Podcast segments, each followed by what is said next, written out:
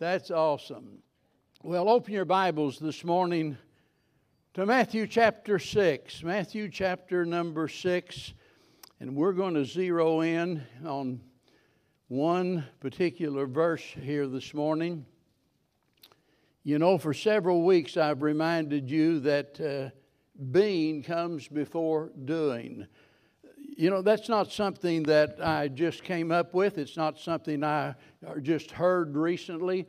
Uh, that's something that I've known and uh, actually taught about and mentioned uh, forty, fifty years ago. I, but but some way or another, sometimes we we lose sight of some of the basic fundamental things in life. And that's as basic as it gets, that being comes before doing. And it's important that we become, or that we are in the process of becoming what God wants us to be, so we can do what God wants us to do. Now, that raises a question. What should we be doing? Well, we could make a long list, couldn't we? We could just make a big, long list of all of the things that Christians ought to do. We ought to read our Bible, ought to, ought to pray, and it goes on and on. But, but here in verse thirty-three, I believe it's all summed up for us better than any place that I know of, where the Lord says, Matthew six thirty-three, "But seek ye first the kingdom of God and His righteousness, and all these things shall be added unto you." Uh, I preached from that verse so many times over the years. And yet, as I prepared for the message this week, I literally felt overwhelmed at, at all that there is packed away in this one verse. It's so frustrating as a preacher whenever you, there's so much that you want to preach and you're limited by your physical problems or time restraint or whatever it is. And but there's just so much to be said here. And uh, today I want you to think about putting first things first. We, you know, what do you put first in your life? Think about it. What do you put first? Um, we better figure it out, because if it's of no eternal value, we're just wasting our lives, right? And and that's what a lot of people are doing. They're going through life allowing even good things to crowd out the best things. That's the wor- best case scenario. The worst case is whenever they allow the bad things to crowd out the best things. And uh, reminds me of a story about a little boy named Bobby. He was six years old, and his daddy had promised him he's going to take him to McDonald's. And so they were off on the trip to McDonald's, and the little boy was all smiles, and he was so happy about that. And uh, and en route, there was a bad automobile accident, and the boy, the cars just backed up. Folks around here, we kind of know what that's like, don't we? And uh, so anyway, the daddy thought he would, you know, teach the little boy some spiritual lessons. He told him, he said, "Bobby," said, "there's been a bad accident up here, and then probably people hurt," and said, "we really need to pray." And immediately little Bobby just began to pray, said, "Please, God, don't let any of those cars block the entrance to McDonald's." I, I, he might have meant well, but his priorities were really wrong. And uh, but kids aren't the only ones that make mistakes like that. A lot of times we adults do exactly the same thing. How many... Maybe I shouldn't ask. Well, how many deer hunters, dedicated deer hunters, have we got in here? Uh, you don't lie about it. I know some of you missing every year. Yeah, okay. It reminds me of a story, and and it takes me back years ago. Whenever I worked for the highway department in Missouri, and, and we had a whole group every year. Boy, all year long we planned on that. And there would be fifteen, twenty of us that would go together, and then we'd pair off in twos. And, and if you're smart, you, you pair off just by yourself. But that's what was going on in this deer camp. They decided we'll go out in twos, and they did. And so everybody was back in the camp except uh, one one couple. And finally, finally, one of the guys came back staggering under the load of a big old eight-point buck. and uh, it just is all he could do to carry it, you know. And and somebody said, "Where's Harry?" He said, "Oh, Harry had a stroke or a heart attack or something way back there. He's laying under a tree." They said, "You mean you left Harry laying back there under a tree and you carried this, this big old buck back here?" He said, "Well, I, I didn't figure anybody'd steal Harry, you know." So some of these deer hunters can identify with that, because there's some folks that'll steal your deer. But this guy had it all wrong. He had lost sight of what was really valuable. And a lot of times we make the same mistake in our life. Even Christians can fall into that trap. We let the good crowd out the best. We even do that when it comes to religious things. Because some way or another we get the idea in our mind that if it's religious, or if it happens at the church, or if it's about Jesus, why then, you know, it can't be wrong. You know, there are folks that are addicted to gospel music. I mean, all of the places that I've pastored before in those states, I mean, it's four-part harmony, it's Southern gospel-type music and what have you. And, and I thought when I moved to Texas, I thought, wow, this is going to be great. This is even further south. I don't know if anybody in Houston knows how to sing four-part harmony, I, but it, it's totally different than it was there. But uh, uh, music can really get in your blood. And there are people that are dedicated up there. They will attend every music concert, every every singing that goes on, and hardly ever attend church unless somebody's either getting buried or married, one of the two. That's about the only times they show up. And uh, they're dedicated. Look, I love music. I, I've spent, I can't tell you how many hours while I'm studying this week even, uh, listening to my two favorite singers, Jack Holcomb and Governor Jimmy Davis. I, I, I've listened to hours of that in, in the background. I, I, I love gospel music, but there's something more important than, than just listening to music or singing music whenever we don't do it within the context of the Lord's church. There are other people that love preaching, and uh, boy, they'll go to every revival meeting in the county. They hear a revival meeting going on. They're Johnny on the spot. They're right there. They don't want to miss any preaching. Uh, they love it when they come to church and uh, uh, hear the preacher.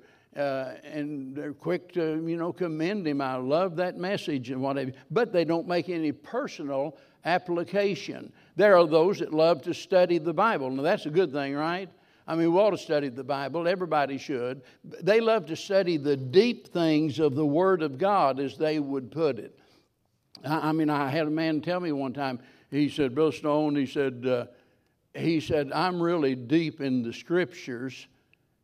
And I, I, I knew something was coming up next, because I'm really deep in the, in the Scriptures, but God never, never called me to teach uh, other people or anything. And I thought to myself, evidently God's not even even spoke to you about coming up here to help us on work day. You, he never showed up for anything, never did anything, but claimed to be deep in the Scriptures. Now look, it's one thing to study the Word of God. It's one thing to preach the Word of God. It's one thing to sing about the glories of the Lord. All of that is well and good. And that list goes on and on and on. But it's tragic whenever we do not focus on the main thing.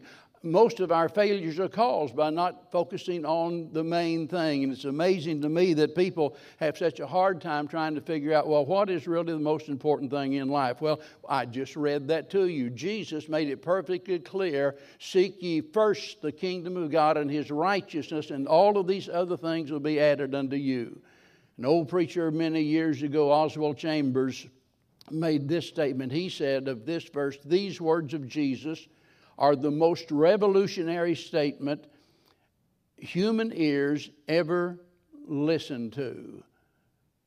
Think about that. That that's a strong statement. But the more you look at this verse and the more you consider what it says and who said it, you can't hardly deny that. The most revolutionary statement human ears ever listened to.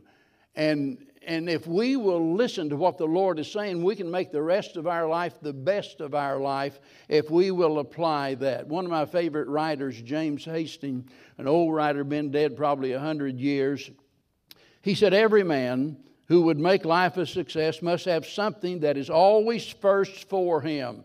Now, Jesus declared that the great first thing in life is the kingdom of God and His righteousness.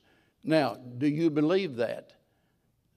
That's what Jesus said, but do you believe it? That, that's the key. There's no doubt about what Jesus said. Jesus has declared it. Jesus has described it. And Jesus demonstrated it. Remember, at the age of twelve, he said, "I must be about my Father's business."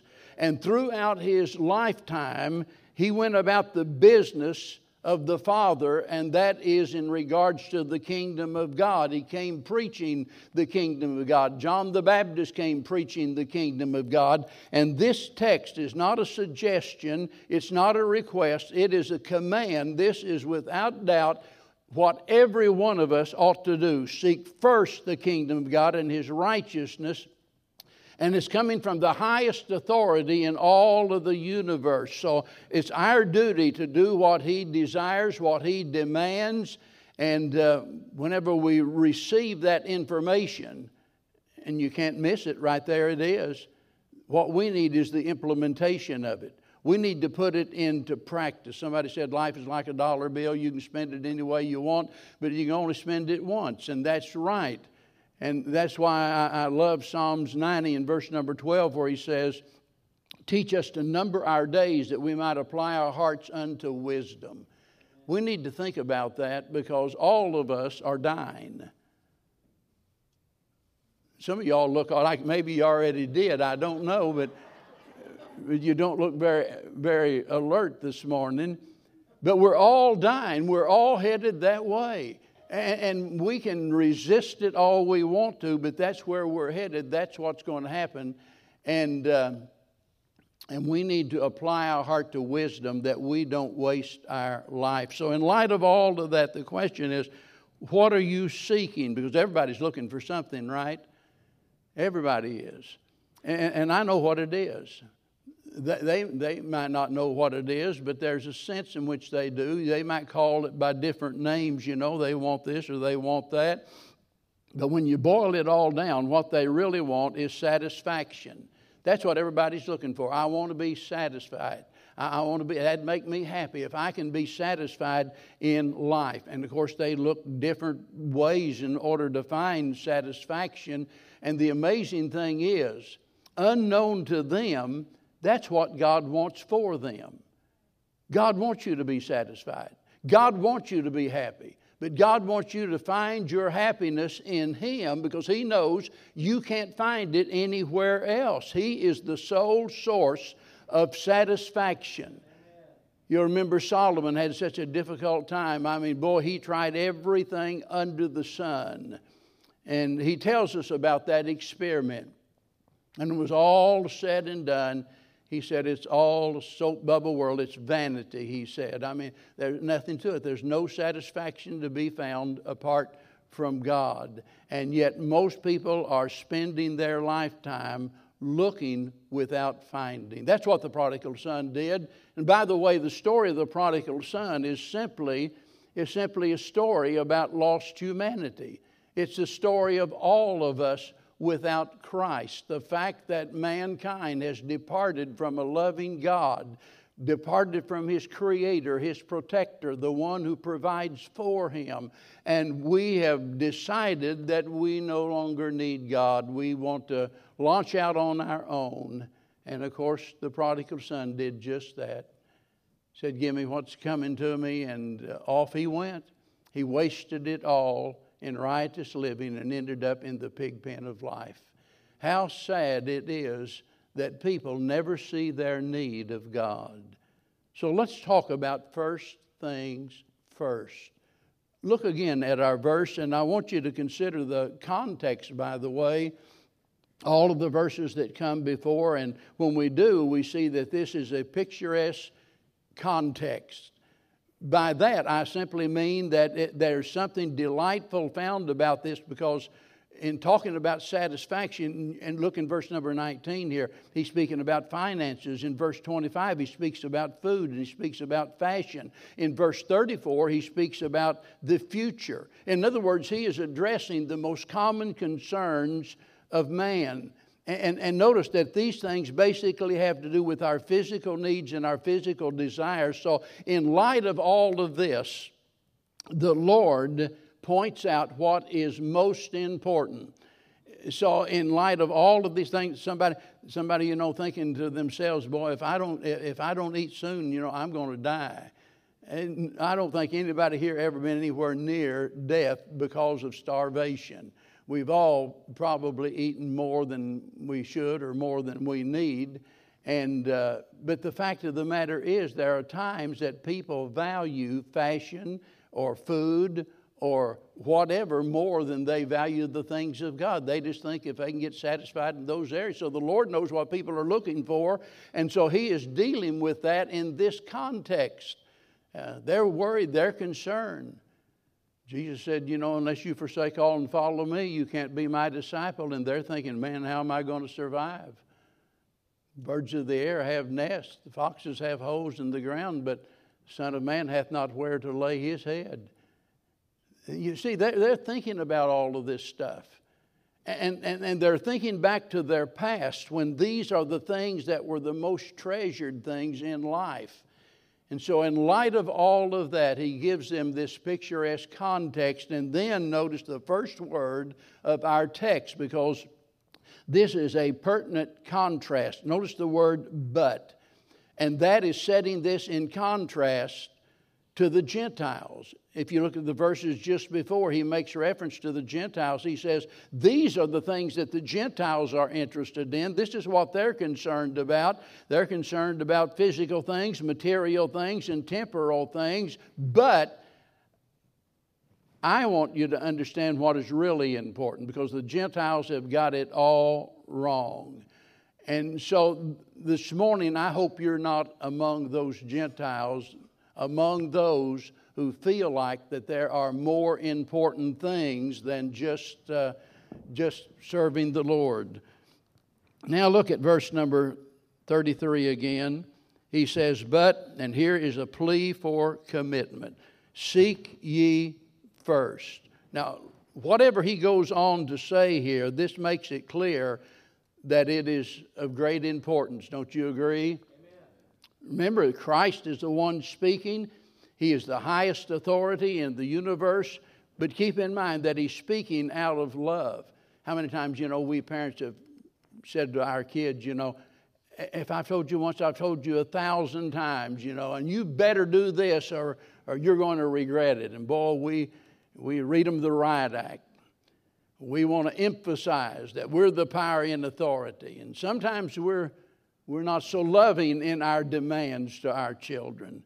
I look back over the years, and there have been uh, a couple of times, well, a hundred, but uh, who's is counting, that I've had to apologize for my kids and my tone of voice, or uh, in a couple of cases, something far worse than that.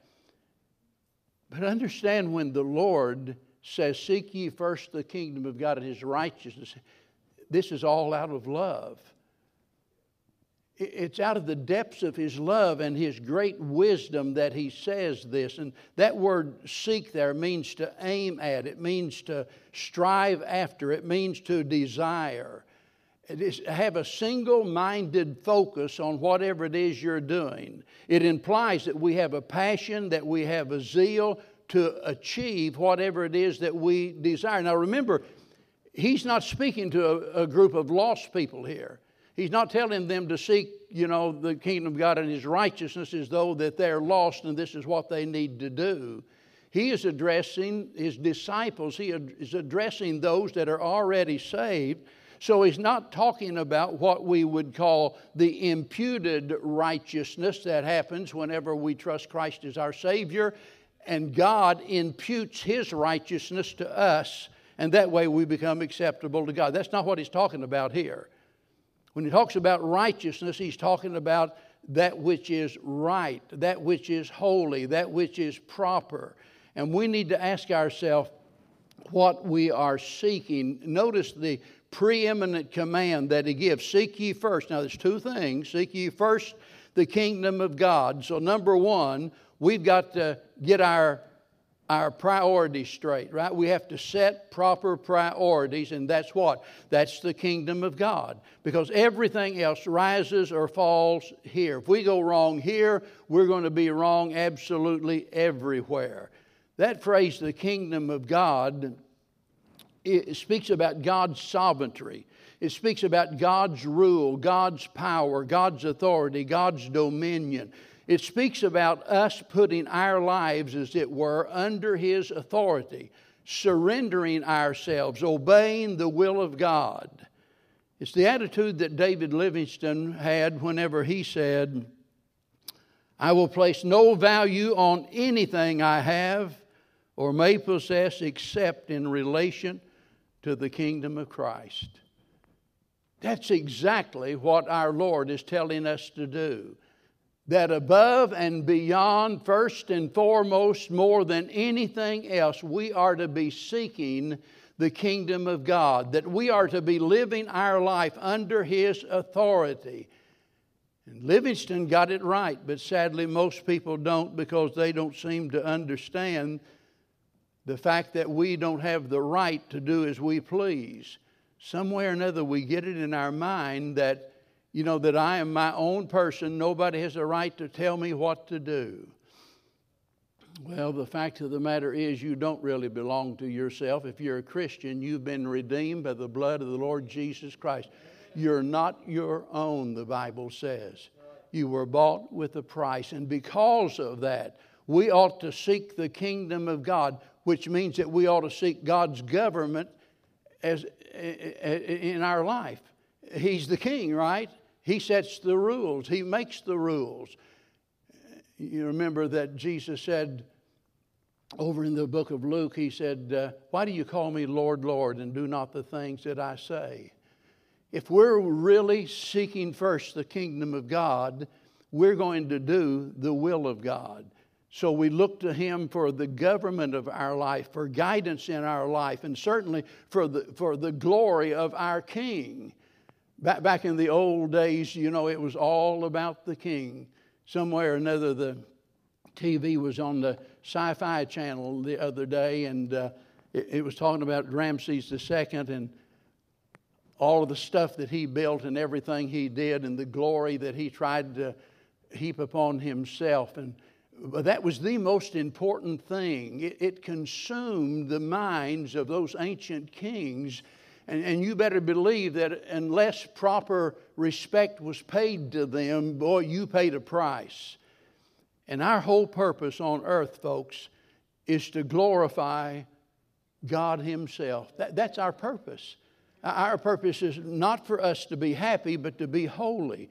Because it's only through the holiness of life that we're able to reflect the work that God's done in our life that would bring glory to Him. So we have to set the proper priority, but notice then we have to seek personal purity. Seek first the kingdom of God, and notice His righteousness. This, this is what is right. This has to do with living in accordance to what God requires, that is, submitting to His will. Some folks think Christianity is nothing more than a creed. That is, it's just, uh, you know, a list of the doctrines that we believe, and that, you know, we can quote scriptures. We have all of these verses to base our foundational beliefs upon, and we think, you know, that we get that nailed down, that everything is all right. We we believe all of the right things. And we Baptists are really sticklers for that. And by the way, I think we I think we ought to be. We ought to be right, don't you? Uh, we ought to be scriptural, and being scriptural makes us right. You know, oftentimes somebody would want to know what kind of Baptist we are, and uh, you know, I tell them we're unaffiliated, uh, unaffiliated, independent, premillennial Baptist, and I could go on and on and on. And I remember a church, I think it was in Tennessee or Kentucky, and they had all of that stuff out there on the sign. You know, the name of the church, and then it had, you know, we are independent, we are unaffiliated, on and on and on it goes.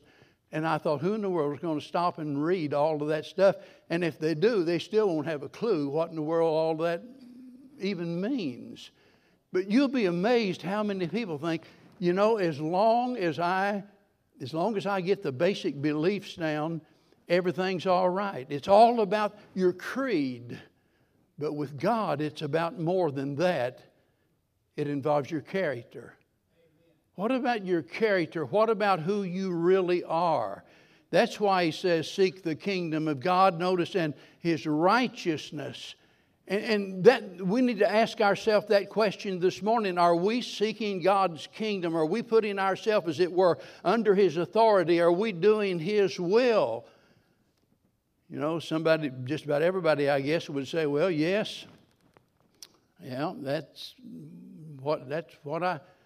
That's what I'm doing. Oh, I realize I'm not perfect, but I'm really trying to do that. It behooves us to ask, well, how, how do you define righteousness then? And I say that because sometimes it does us good to look at what we believe in contrast to how we behave. Think about the songs that we sing. Compare your lifestyle to the songs that you sing. We, we sing trust and obey.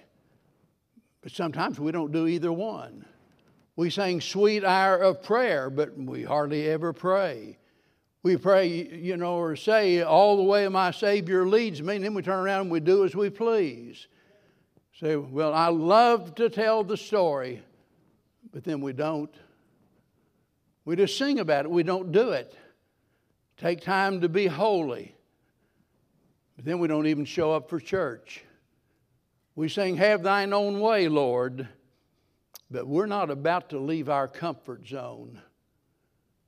We don't mind God having his way here within the four walls of this building while we're here, but when we walk out that door, boy, we're going to do as we please. You see, so many times there is evidence of the fact that we're not really seeking the kingdom of God and his righteousness. And it's right there before us if we just look at the songs that we sing and think about our manner of life. And yet it's God's desire that we be transformed until we are conformed into the image of his own dear Son. That'll never happen completely as long as we're here upon this earth. But there should never be a moment that we're not moving in that direction. So notice he points out here exactly what is required of us to do the will of God. But notice he says here in, in the very next words, and all of these things shall be added unto you. All of these things shall be added unto you. So what things is he talking about? Go back to verse nineteen, read all the way down through verse number thirty-two, and he tells you what he's talking about.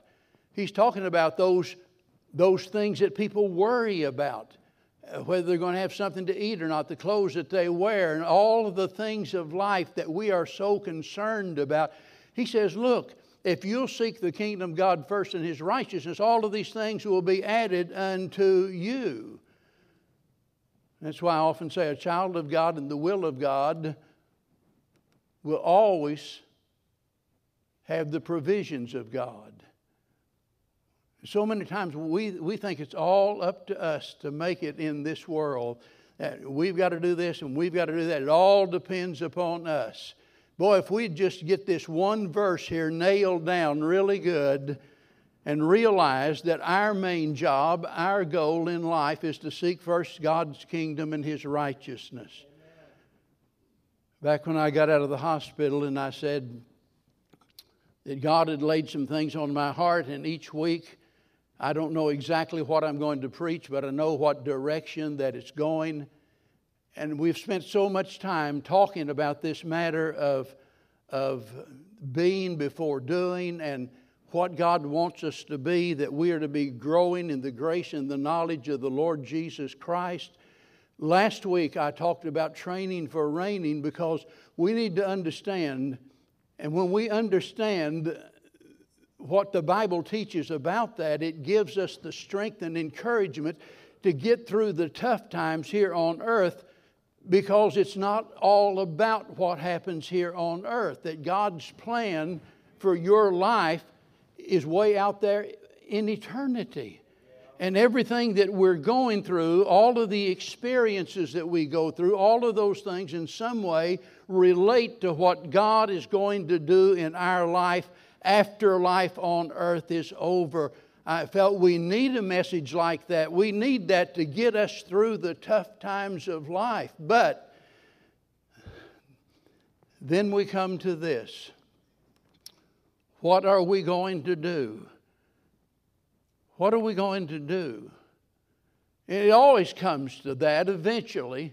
We have all of this information, all of this knowledge. We know what God wants us to do, but are we going to do it? That's what it boils down to. And I think without a doubt that the Lord was wanting to give these people a, a word of encouragement. And so he, notice in verse thirty-four, he gives them this picture of contentment. Take therefore no thought for the morrow, for the morrow shall take thought for the things of itself. Sufficient unto the day is the evil thereof. It's another way of saying don't, don't worry about anything. I've got this. I've got it under control. But the condition is what? The condition is that you seek first the kingdom of God and His righteousness. If you do that, there's no need for you to fret about tomorrow because I've got this. It's all under control. Years ago, I preached a sermon entitled, The Best Place to Live. And it was based on verse thirty-three. And uh, a lot of people got a lot of opinions about the best place to live. You know, boy, it's something that wouldn't move out of Texas for anything. You know, that's the best place to live. Well, the best place to live is right here in this verse. Notice where he says, seek ye first the kingdom of God. And as a child of God, we're spiritually in the kingdom of God.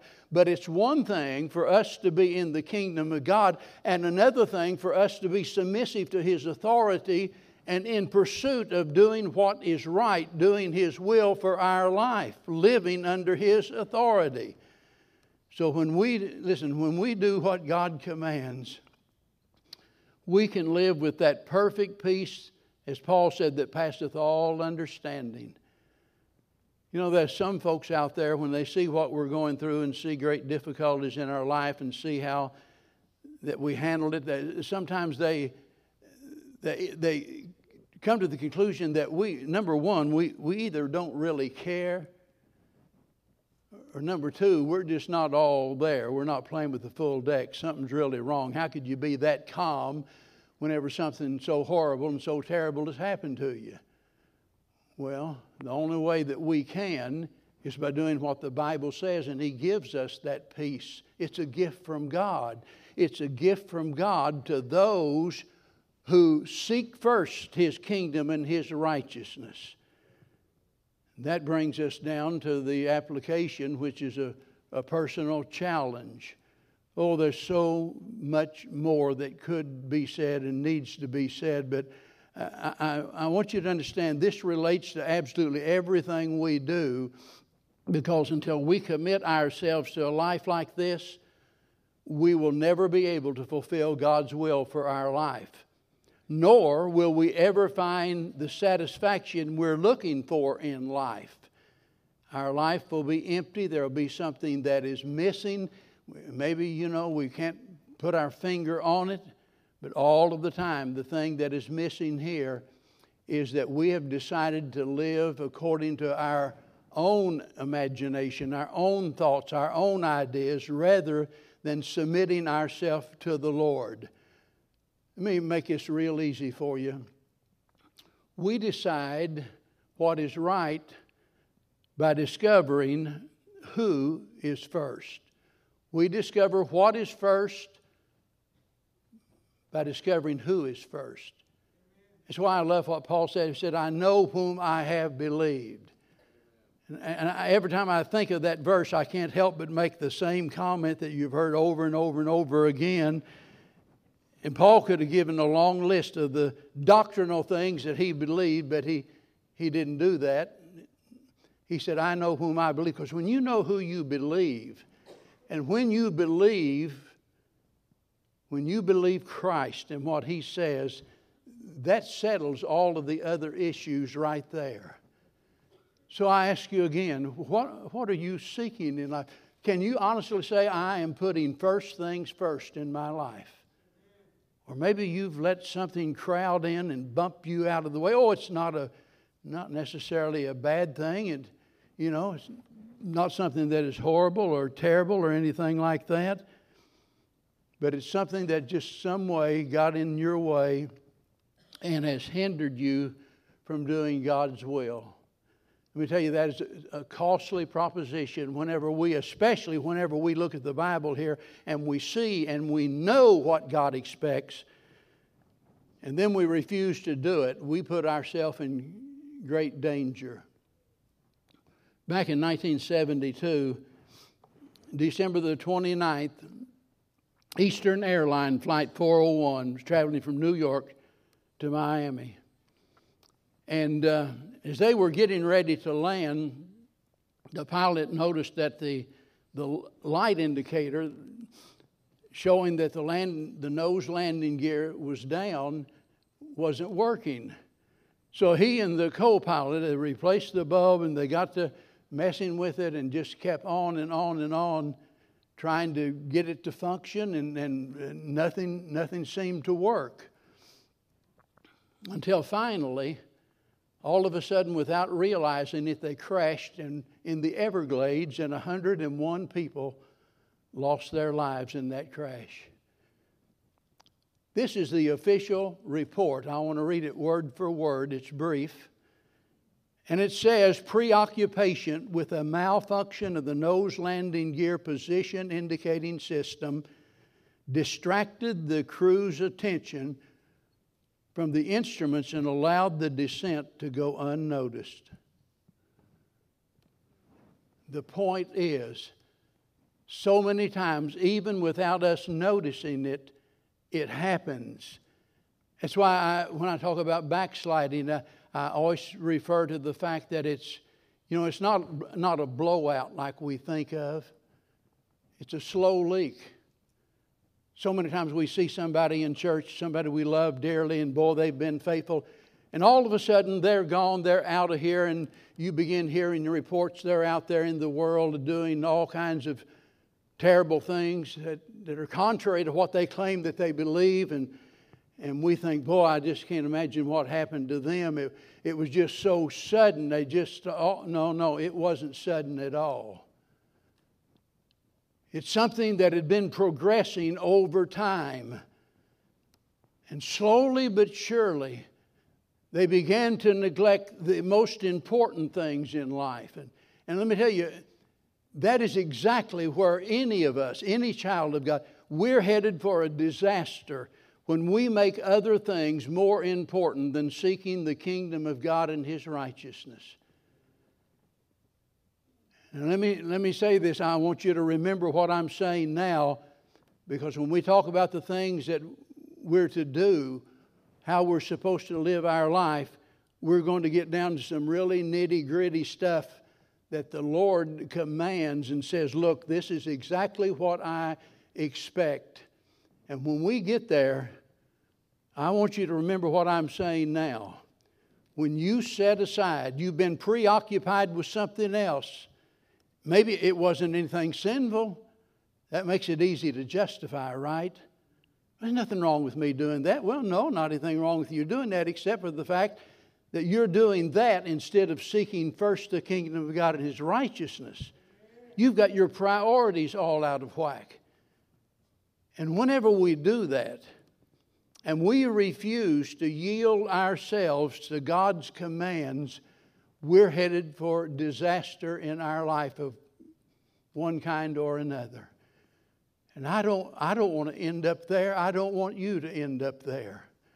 The best thing that we can do is to determine with all of our heart that by the grace of God and with the help of the Holy Spirit that we're going to seek first, ahead of everything else, the kingdom of God, His rule over us, and His righteousness, that we might live as Jesus lived, doing that which is pleasing to the Father. If you're here today and you've never received Christ as your Savior, and, and whether you would admit it or not, there's something missing in your life. I've been there, done that. I, before I was saved, I didn't know what it was. And I tried this and I did whatever I wanted to do. I had that attitude nobody was going to tell me what to do, and they didn't. I did what I wanted to do, and, and later I came to regret it. I couldn't have been more stupid, more foolish than to decide that I'm going to do what I want to do and that'll make me happy, but it never did. I'll never forget there, and I was living in a mobile home at that time and looking in the mirror after a a night of drunkenness and with a hangover, and looking in that mirror and thinking to myself, I, I see that as clearly as though it happened yesterday. And asking myself the question that surely isn't there something more to life than this? And let me tell you, that just shortly after that was the turning point when I got down to the place that I knew my life was out of control. I knew this is not what life is supposed to be about. And before you know it, it was a matter of, I, I don't know, weeks or something. And, and I was sitting in a Baptist church. And it was just a matter of a few more weeks that I trusted Christ as my Savior. And for the first time in my life, I knew what real satisfaction was. And there's never been a day in my life since then that I haven't been satisfied with Jesus. He said, if you eat of this bread, you'll never hunger again. You drink of this water, you'll never thirst again. And my dear friend, that's what I want for you. That's what God wants for you. By receiving Christ as your Savior, you can find the one thing above everything that'll give your life meaning and give you hope for all of eternity. Will you receive Him this morning? You say, well, preacher, I would, but if it wasn't for all those hypocrites in the church, you forget about them. You think about your need this morning and what God wants for you. Let's pray. Father, speak to our hearts this morning. Lord, help us to not to not simply listen to those words of Jesus about seeking your kingdom and righteousness, and, and then to just walk out and dismiss it as though we're doing a really, really good job at it. God, help us to be brutally honest about our spiritual condition. May the Holy Spirit move up and down these aisles and into our hearts and convict us of our sinfulness. Help us, Lord, to see ourselves even as you see us. Even if you have to break us before you can mold us and make us. Dear God, help us to be like the clay in the hand of the potter, that you might fashion us into a vessel that's fit for the Master's use. And we pray that you'll save that soul that's nearest hell today. Lord, sweep aside all of their excuses. Tear down all of the roadblocks and the barricades and give them victory today, that they might leave here knowing that they're a child of God, for we ask it in Jesus' name. Now as we stand together and lift our voice in song, what is it God would have you to do this morning? Will you, will you obey? Will you say, yes, Lord, whatever? I'm putting you first in all things.